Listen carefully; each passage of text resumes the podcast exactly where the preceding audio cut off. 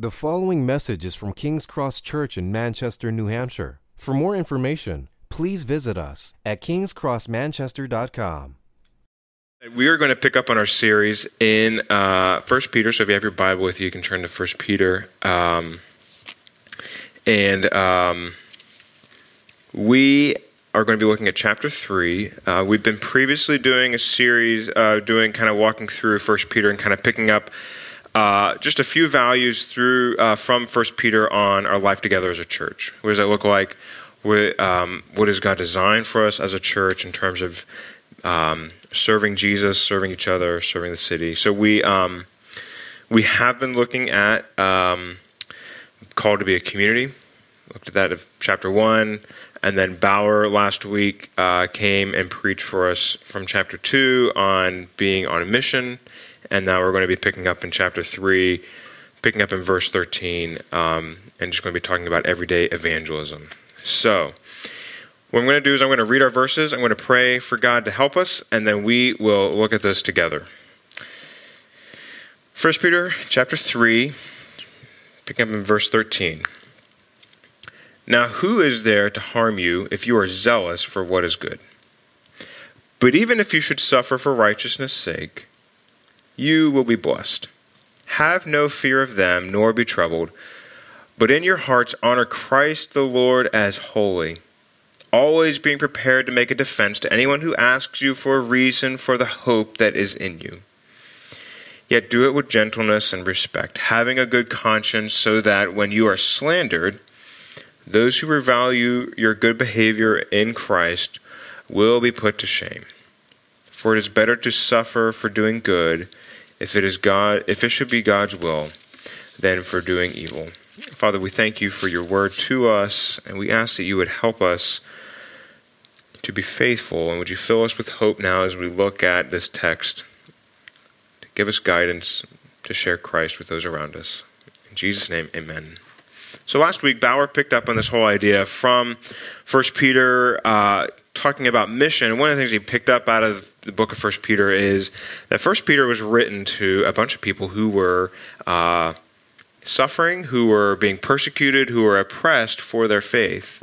Um, and they were ri- it was written to a context of people who had uh, very little power, um, very political, very little political power, and yet he is calling them to be shaped by the gospel, to love those around them, with the gospel and have a different orientation towards those around them because of the gospel, because of Christ, um, in the midst of all this persecution and oppression.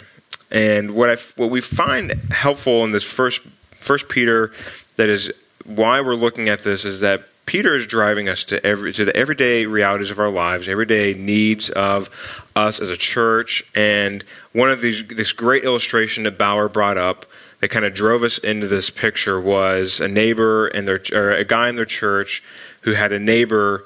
Um, he discovered that his trash can had been being moved, and his neighbor was the one who kept moving it. And like all of us, he would probably get he was getting frustrated because his trash wasn't being picked up. And after a few months, goes um, talks to his wife about it. His wife says, "You know, maybe Jesus wants you to pray about this before you go and confront him." Prays about it. God changes his heart. And then he goes and he confronts his neighbor. Not confronts, but he just says, "Hey, you know, like I'm, I'm really, you know, I care about you, but I just want you to know, I know that you're moving my trash can." Um, and my trash can is not getting picked up because of you. Um, but I still love you because of Jesus, and I just want you to know that I don't. I'm not angry with you, but I would like to address this situation. and so, surprisingly, what happened was his neighbor shared with him that he his neighbor is a radio host, hosts a radio program, and he had been telling his radio audience um, for the last few months that he had been doing this to provoke his neighbor. Like he'd intentionally be going after him because he knew he was a Christian, um, and that he was shocked by his response because what he'd been telling his listeners for the last three months was. Uh, being a Christian doesn't do anything to change how you respond to the world around you. And here was his neighbor proving that he was dead wrong, that he loved him for Jesus' sake, But please stop doing this with the trash can, but I'm not angry. Um, and so Bauer's very pointed and I thought helpful question for us last week was how does being a Christian change how you respond to somebody messing with your trash can? So that recap of last week. So, what I want to talk about from last week then is to kind of pick up from this whole idea of how do we talk about mission? So, that's how do we change, how does being a Christian change how we engage those around us, our neighbors, our coworkers, our city? And then what Peter doesn't just leave us there, he wants to draw us into specifically talking about Christ with those around us. And that's kind of what we're talking about with evangelism, everyday evangelism.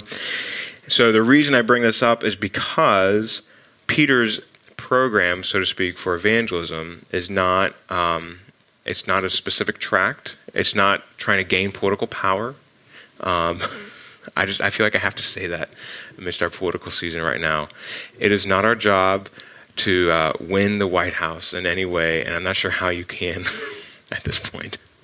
but the point of what Peter draws us to is actually to grow in our hope in Christ and because we love and grow in our hope in Christ, um, sharing Christ with those around us. And specifically, what he's talking about here, remember this whole suffering idea of what's been going on, or that persecution stuff um, that he has been drawing out for, that's kind of going in the background of First Peter.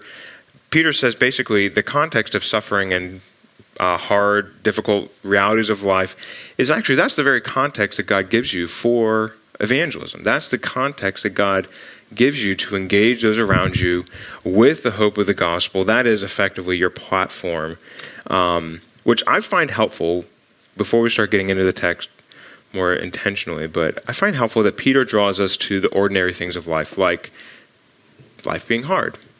Rather than giving us a program of like, here, make sure that you give them this gospel tract and then follow them up with this.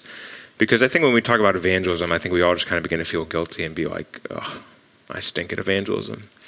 Um, I can just confess, it's funny, Jay was talking about this uh, uh, coffee shop in the area, and I was like, he has actually had more opportunities to share Jesus with the baristas than I have because I'm a bit embarrassed to talk about, like, oh, I'm a pastor. I would just confess this sermon is for me. Thank you guys for joining along. So, we are going to be looking at how Peter draws us into the category of evangelism, draws us into the category of thinking about how to share Christ with those around us. And because he is addressing this to people that are in oppression and hardship and trial, what we're going to be looking at here, and I think what, Paul, what Peter has for us, what God wants us to see, is that in the face of all hardships, we must share the hope of Christ. In the face of all hardships, we must share the hope of Christ because hope is the predominant word that he's using here. It's the predominant theme, it's the predominant tone of what he's talking about, and yet hardships is kind of going on in the background of this whole passage. So, we're just going to keep it real simple tonight. Not three points, but two points. so, you get a discount on this sermon, so to speak. We're going to be looking at how in hardships we must be, we're going to pick up in verse 14, cultivating holy lives of hope. So, verse 14, we're going to be cultivating, cultivating holy lives of hope. And remember what's been going on here. Peter has been grounding their experience of life um, in Jesus, not as um, those who have the best uh, political strategy, but as those who are in exile. So, because they are now in Christ, they are effectively resident aliens. They belong they have the same zip code they have the same last name but they now belong to a different kingdom. They now belong to a new nation and they are passing through um, they are distinct from the people around them. They're going somewhere to be with jesus um, and they're going to be looking different than the people around them. So with that in mind let's pick up at verse 13 now who is there to harm you if you are zealous for what is good but even if you should suffer for righteousness' sake, you will be blessed. Have no fear of them, nor be troubled, but in your hearts honor Christ the Lord as holy. So you see, here's this picture you, you kind of hear in the background this exile language. You know, they all have their caravan picked up, their lives are now changed because of Jesus, and they're now looking different than the people around them because they are called to love Christ as holy and to reflect Him as holy. And as they re- they reflect Christ and are zealous for good works, so they're zealous to love people around them, zealous to love the people that are in their lives, they are going to look different. But they're going to look different in contexts that um, are rather ordinary. Um, because what I find interesting is that leading up to this whole passage, you have uh, in, Psalm, in verse 8, I don't know, I don't have to turn, turn my page, but maybe for you, you have to. But in verse 8, uh, the picture of what he pulls out for them is he pulls from Psalm 34, which is a psalm where David was very much like us. David was uh, God's servant. He loved God. God had been called him to make, be made king, and yet here he was. He had been exiled out of his own nation. He had been kicked out, and he was kind of running around and hanging out with foreign nations. And his whole Psalm 34 whoever desires to love life and see good days, let him keep his tongue from evil, his lips from speaking deceit. Let him turn away from evil and do good. Let him seek peace and pursue it. For the eyes of the Lord are on the righteous, and his ears are open to their prayer but the face of the Lord is against those who do evil. So you see, here is David praying the psalm to love the people around him, to, to be holy, be distinct, but not separate, right? So that the predominant theme is not, oh, I'm better than you. The predominant, what he's saying is, no, I, I want to love God and obey God and love the people around me, to invest in their lives and care about them. And what he's doing that in a context where he has no political power, right? So David, no power. He is a king not in his kingdom.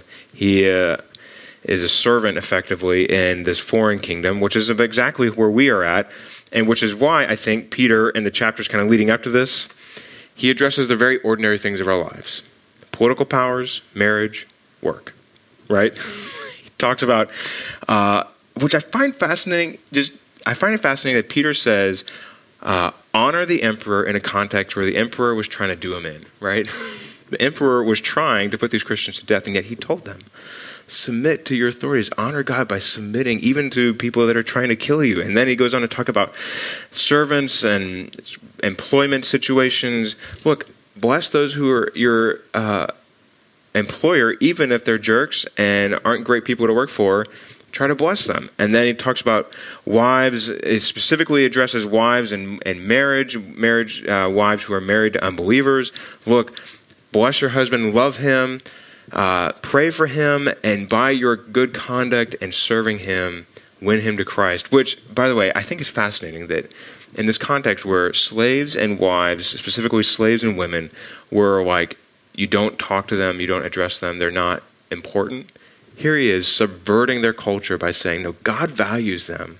God values women and God values employment. God values them and gives them specific instruction how to reflect Christ.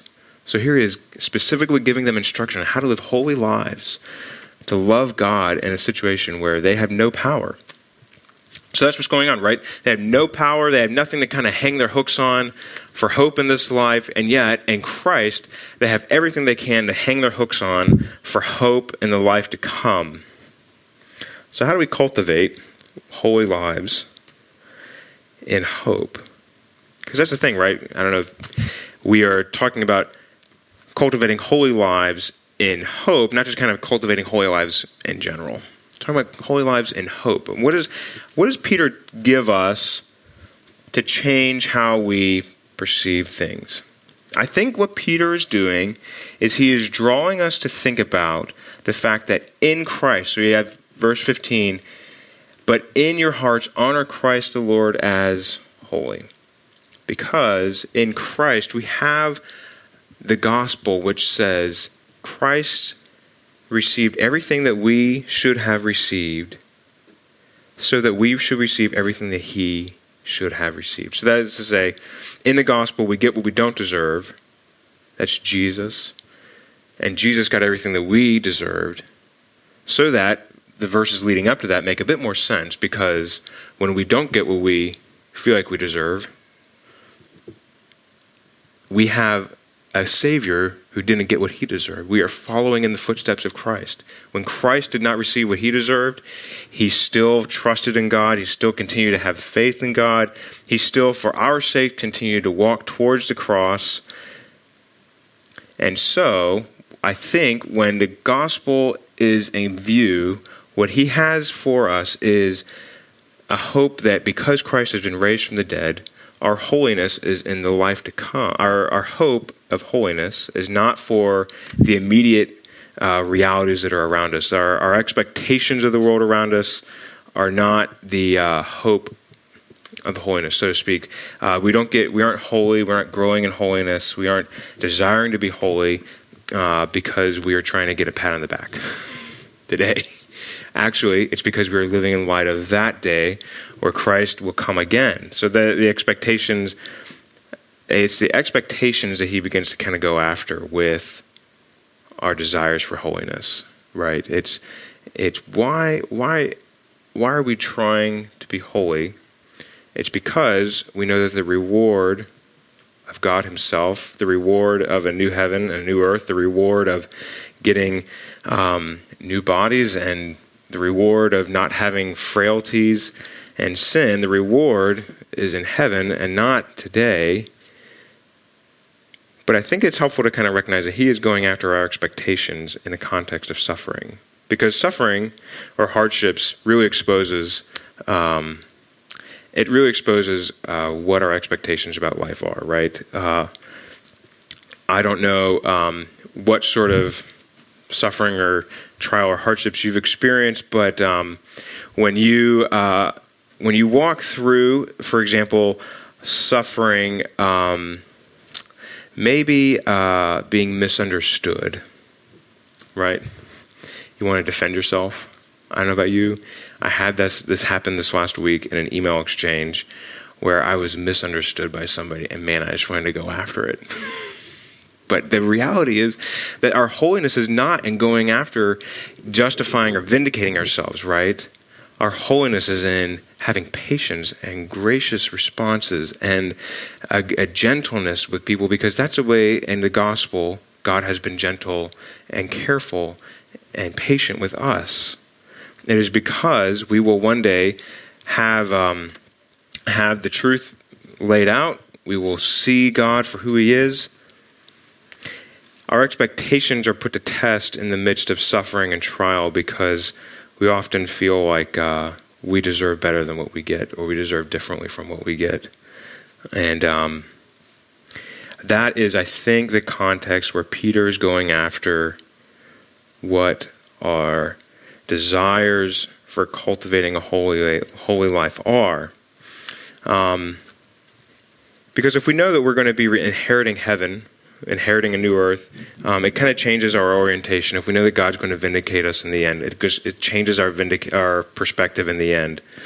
Um, like if you were going on a trip, uh, if you were planning to go around the world, for example, if you were planning to go on a trip to go around the world, uh, you are going to start making sacrifices today for that trip, right? Like if I'm going to go take my boys to India, uh, which I'm not sure why I would do that, but if I were to try to do that, um, I would start kind of maybe like tightening in the budget a little bit, right? I'd start making sacrifices. I would start orienting my life and behavior around uh, the trip to come. The, uh, the you know, you start reading about it. Maybe you start learning a new language. Maybe you start kind of planning in your budget. But if you were kind of orienting your life around being in the uh, about going where you're on your trip, that's kind of like uh, what we're talking about here, right? Cultivating holy lives of hope means that we are looking towards a reward for our obedience to God now that is not available to us right now. And I think we specifically see that, like we were saying, in suffering. I was talking to um, I was talking to Paul. So Paul Buck was going to be here next week to help us do the, the membership service. But um, many of you know him. He's preached here before. He's our uh, the, he's the lead pastor of the church. that Sent us out, but he just got back from a trip to Nepal. Um, if you're friends with him on Facebook, uh, you probably saw some pictures of him in Nepal. He has a, he has a giant head, and they have like these hats and they're Nepalese people, and so they're not nearly as largely proportioned as Paul is. so he hat that didn't fit his head. Anyhow, he was telling me about how the predominantly Hindu and Buddhist background for everybody there, that suffering is kind of like something you just kind of like endure, right? It's just kind of like a part of life. Uh, it's a part of just kind of the makeup of where, where life is. Uh, there's nothing you can do about it. It's just to endure um, in the world. But uh, what we have here in how Peter is addressing us with the whole topic of evangelism is he's saying, no, your suffering, the hardships you experience, whatever they are, whether they're from, you know, parenting problems uh, and getting angry with your kids to like legitimate, continual, ongoing medical problems or depression or trial or suffering, those are the context in which God is teaching you that your holiness is about the world to come. Your holiness is about being with Christ. It's about knowing Jesus, and it's actually training you to be like him. So he says, Have no fear of them, nor be troubled, but in your hearts honor Christ, because you will, verse 14, be blessed. There is a blessing to come, and I think that the blessing that he is holding out is, uh, if you were to look, um, so when, when, when he talks about you will be blessed, verse. Um, Verse 9 says, Do not repay evil for evil or reviling for reviling, but on the contrary, bless. For, for this you were called, that you may obtain a blessing. And then in verse 14, he talks about again, uh, you shall, um, for you will be blessed. I think that the blessing that he has there for them is there in verse 12. The, the blessing that God is going to be rewarding holiness with for the eyes of the Lord are on the righteous, and his ears are open to their prayer. You receive the attention of God in Christ. He cares about you, which is why I think in, at the end of the at the end of the book, verse seven, chapter five, verse seven, casting all your anxieties on Him because He cares for you. Your holiness is grounded in God because He cares for you. He's the one cultivating it in your life. So, if you've been tracking with me, are we all tracking? I feel like I'm a bit com- discombobulated tonight. We're okay? Okay. We're all good. We're just going to, you can call in response, you know? so, um, if you've been tracking with me, what I, what you've been hearing me say is we're our lives, cultivating a lives of holiness, but we're talking about kind of in the broader context, evangelism. So, how, how does evangelism connect with what we're talking about? Well, as I was saying, I think that what, what Peter's been doing is kind of laying a platform. Your life, cultivating hope amidst suffering, cultivating holy lives of hope, hope filled with who God is in Christ, looking forward to seeing Him because God has saved you in Jesus, knowing that He's going to raise you from the dead and you will inherit the new world to come. It is not just about your lives. This, That's Peter is very attentive to our lives, but let's pick up back in verse 15. It's not just about lives, cultivating holy lives of hope. It is in hardships, we must be preparing hope shaped words. But in your hearts, honor Christ the Lord as holy, always being prepared to make a defense to anyone who asks you for a reason for the hope that is in you. Yet do it with gentleness and respect, having a good conscience, so that when you are slandered, those who revile your good behavior in Christ may be put to shame. For it is better to suffer for doing good, if that should be God's will, than for doing evil. So I don't know if you, we actually sang a song by uh, St. Francis Assisi, uh, All Creatures of Our God and King there is a, a phrase attributed to him preach the gospel and if you much, must use words. Uh, by the way he actually didn't say that. That's a that's a false attribution. It's just a quote that happened to have been associated with him because he liked animals i guess. I don't know. I, but um, I think that maybe a better way to tweak that phrase is, uh, and this is not original to me, preach the gospel, and since it's necessary, use words, right? And so Peter using laying the context of our lives matter, our lives filled with hope. Now he goes on to talking about how to have hope shaped words, preparing hope shaped words. So there we go in verse 15. But in your hearts, honor Christ as Lord, always being prepared to make a defense to anyone who asks you for a reason for the hope that is in you. Now, what I want to say here is this verse is not um, this is not the first text for an apologetics class. Like this is talks about apologetics, but this is not like okay now you need to go read uh, Van Til's Christian apologetics or John Frame's The Doctrine of the Knowledge of God. Like those are great books, but I'm telling you this is not about those books. This verse is about giving a witness to the hope that you have in Christ with your words in the context of the suffering and hardship in your life.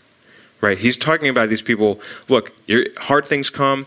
There is a common ground between all of creation and all humanity because life is hard.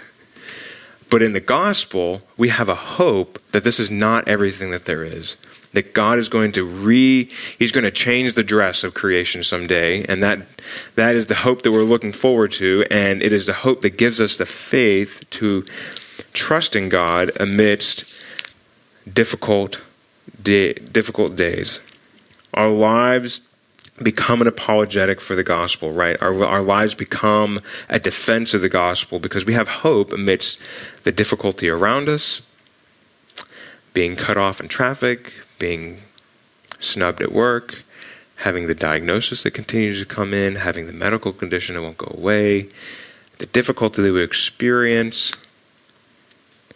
But in the in those, having hope, not just kind of hope in general, but specifically in the person of Jesus, having hope in Him, it changes how our words our words come out. Right, our, a bit. If you kind of imagine it, a bit of like. Um, your life is like a big pot of soup, and your words are like dripping a ladle down into it and pulling, pulling something up out of it. Your life, steeped in the hope of the gospel, when suffering and trial hit you at a daily basis, whatever it is, your words are how you reach down and pull out that hope to evidence no, I, I know Christ. I, I know that He loves me. I know that He cares about me. Which is why I think that just as a, a side point, um, Peter goes on to talk about baptism. Verse 18 through 22 talks about baptism. And uses this picture of Noah and Jesus and baptism, and it can seem a bit confusing, but basically what's going on is though uh, the waters of judgment should have destroyed us, because of Christ we have been preserved to know God. That's that's basically what he's talking about there. Because because we should have been destroyed by God's wrath, been killed by the wrath of God flooding over us in Christ, we're just like Noah being preserved from God's wrath and being saved to know God. And it's in baptism that we make our first profession of faith, right? That's where we profess Christ. Look, I'm, I'm just telling you, I'm a Baptist. We're not going to be baptizing babies. We're going to be baptizing people who have made a profession of faith in Christ. And it's that profession of faith, the hope that God loves me and saves me in Jesus. That's why he goes to baptism. I think, uh, by the way, if you haven't been baptized, we can dunk you. We're good with that, you know? Um, we'll find a pool somewhere. Actually, that'd be great. Middle of January. See how much you really believe in Jesus, right? but I think specifically the content of the gospel is very, verse 31 baptism, which corresponds to this, so this being saved from God's judgment by faith in God, now saves you not as a removal of dirt from the body, but as an appeal to God for a good conscience through the resurrection of Jesus Christ, which is to say that Jesus Christ died on my behalf and lives on my behalf so that I can have confidence that God has forgiven me because of Jesus. For a good conscience, I, we do not have a good conscience apart from Christ. We have a conscience that uh, condemns and eats away at us, but in Christ we have the release of a good conscience because God loves us for Jesus' sake and not for our sake. And so, the hope that we have that shapes our words is verse 22 who Jesus Christ, who gone, who has gone into heaven and is at the right hand of God with angels, authorities, and powers, having been subjected to him, which is to say, all the ways in which you feel powerless in your life, all the ways in which you think that things are going horrible and that the world is going to hell in a handbasket, all that stuff, all the ways in which the world is put you at um, at hardship and trial. Jesus Christ stands supreme over that. He stands supreme over it, and not only does he stand supreme over it, but he knows your specific name and cares about you personally. So, when you open your mouth, it is shaped by the hope of Christ. So, how does that connect to evangelism? Well, like we are saying, everybody in this world is experiencing hardship just like you. Everybody goes through difficulty and trial. But is in the midst of that, that your life of hope, your words of hope comes out. It is in the midst of that that your life reflects a hope that, yeah, life is hard. This is not going the way I expected it. I did not expect to get this diagnosis. I did not expect to lose my job. I did not expect to be single this long. I did not expect for these trials to be upon me. And yet, I know that Jesus loves me. I know that he cares about me. And it gives me hope. He's the one right, you know, calling the shots. He's the one writing the story. I'm the character in his story. And I know that he cares about me. Which is to say, your life as a, as a platform with your friends and neighbors, now because of Christ, when there is trial around you, gives you the opportunity to share the hope of Christ. Now, I'm not saying you have a how good are you tract. Say, oh, yeah, I just got a cancer diagnosis. Can I tell you the five points of the gospel? Boom. That's not what I'm talking about. It can be, yeah, you know, I, cancer. God will raise me from the dead one day. Or I know that God's with me. Or as your friend, like I had a neighbor of mine a lot of hard things going on in his life, listening to him and just being able to say, you know what, I think that God wants to carry those burdens with you. Just being able to share. So, you know, it wasn't a gospel presentation, wasn't anything fantastic. It wasn't for the systematic theology books of all eternity. but it was a moment to be able to say, God, God knows you. God has given me hope. I think He wants to care for you too. It's sharing the gospel at a very basic simple level, it shapes the tone of our words because every hardship is not only shaped by the gospel so that it's put into a different perspective because of Jesus, but helps shape our words to express our gratitude, express your gratitude to God amidst the world and the hardships around us. So, in conclusion, I just want to one thing I think that maybe we can walk away from this with for our lives to become more evangelistic, to be oriented towards those around us, I think that maybe one thing that we could try to do is to dwell on the gospel more deeply. To get to know the gospel more intimately, to think about the gospel every day. The gospel that though I was opposed to God, so here Peter is addressing people that have opposition we have to remember before we get into who wins and who said what and why, who did me dirty, we have to remember that before we talk about the opposition that we receive, we have to talk about the opposition that we gave to God, that we give to God by nature, that we are born with a clenched fist in God's face, and yet God and His mercy has saved us, not because we asked Him to, but because Jesus loved us and died for us. So that we can, with, with Paul in Galatians chapter 2, for I have been crucified with Christ. It is no longer I who live, but Christ who lives in me. For the life that I now live in the flesh, I live by faith in the Son of God. This is the part, who loved me and gave himself for me. The gospel that becomes personal to me, to you. That God, before opposition comes at me, I was the one opposed to God.